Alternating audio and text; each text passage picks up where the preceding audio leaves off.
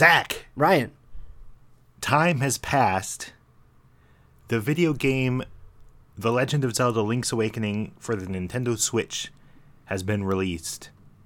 And we've played all the way through it. That's true. Uh, we both have completely, completely played that version of the game, and have thus enhanced our knowledge of this game as a whole even further. Yes. We used to know everything about this game, and now we still do. That's amazing. They said it couldn't be done. I believed in. Well, I believed in me. I believed in you too, Ryan.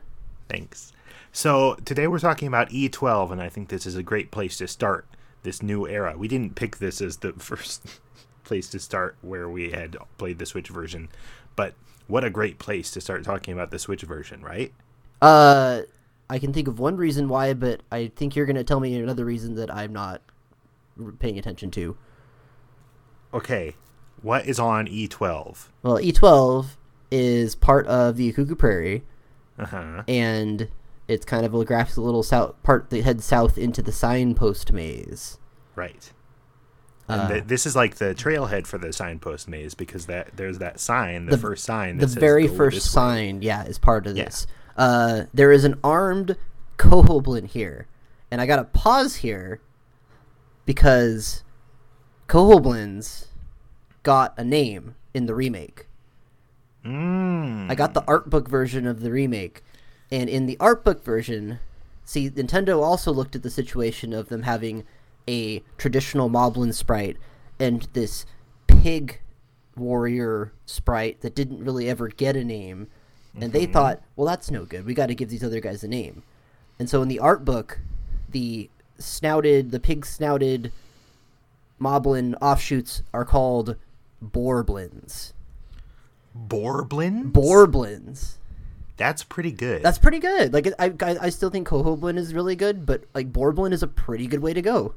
yeah. So we they we did it. We got them to change the name. I'm taking credit for that one. Uh, what else is going Uh, on? Well, you've got a bunch of pits. You've got a big pit in a different bunch of different um, tiles uh, that requires you to use the Pegasus boots and the Roc's feather to jump across the pit to actually reach the signpost maze. Yeah, that's true. And And in the Switch version, this is different. what? Yes. Um, in the Switch version, it's a long horizontal pit that is, uh, well, it's like six pit tiles across, and uh, there are stumps on either side, so you can only get across and enter the signpost maze if you have the hook shot. That becomes the gating mechanism instead of the Pegasus boots. I don't know if I like that better. It's Um, it's it's maybe a more modern design to completely gate off a whole puzzle that you don't want the player to interact with. But I kind of like the idea as like playing it as a kid and getting through this puzzle and not being able to complete this puzzle and being frustrated. Right. Um, if you don't have the hook shot in Link's Awakening, Link's Awakening DX, uh, the Game Boy versions, then eventually in the signpost maze, you'll get to a place where there is one of these long pits and you need the hook shot to get across, and you don't have the hook shot, or you might not have the hook shot, and you're screwed.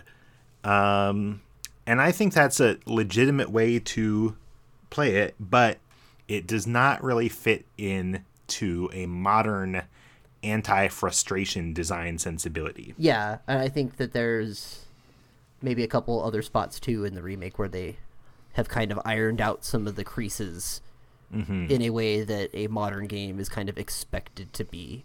Not that there's that much of it in the original game, anyways. The original game's not a. a Ryan, I got a secret for just you, viewers. Turn your heads away. Uh, Link's Awakening's kind of an easy game. Uh, yeah, Um, yeah, it is. It's not a particularly, but it's you know it's not supposed to be. Video games are for kids. Yeah, video games are for kids. Um, children and like tiny babies play video games. Right.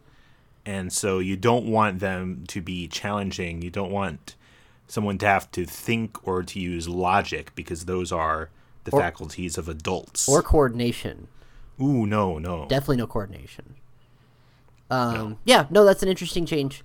Um, it makes sense from like yeah, like we said. So, uh, this barrier of a tile, uh, is a tile to talk about. I'm out of things to talk about on this tile. Uh, let's talk about a Uh, different tile. yeah. Can we do D let's- D8? What?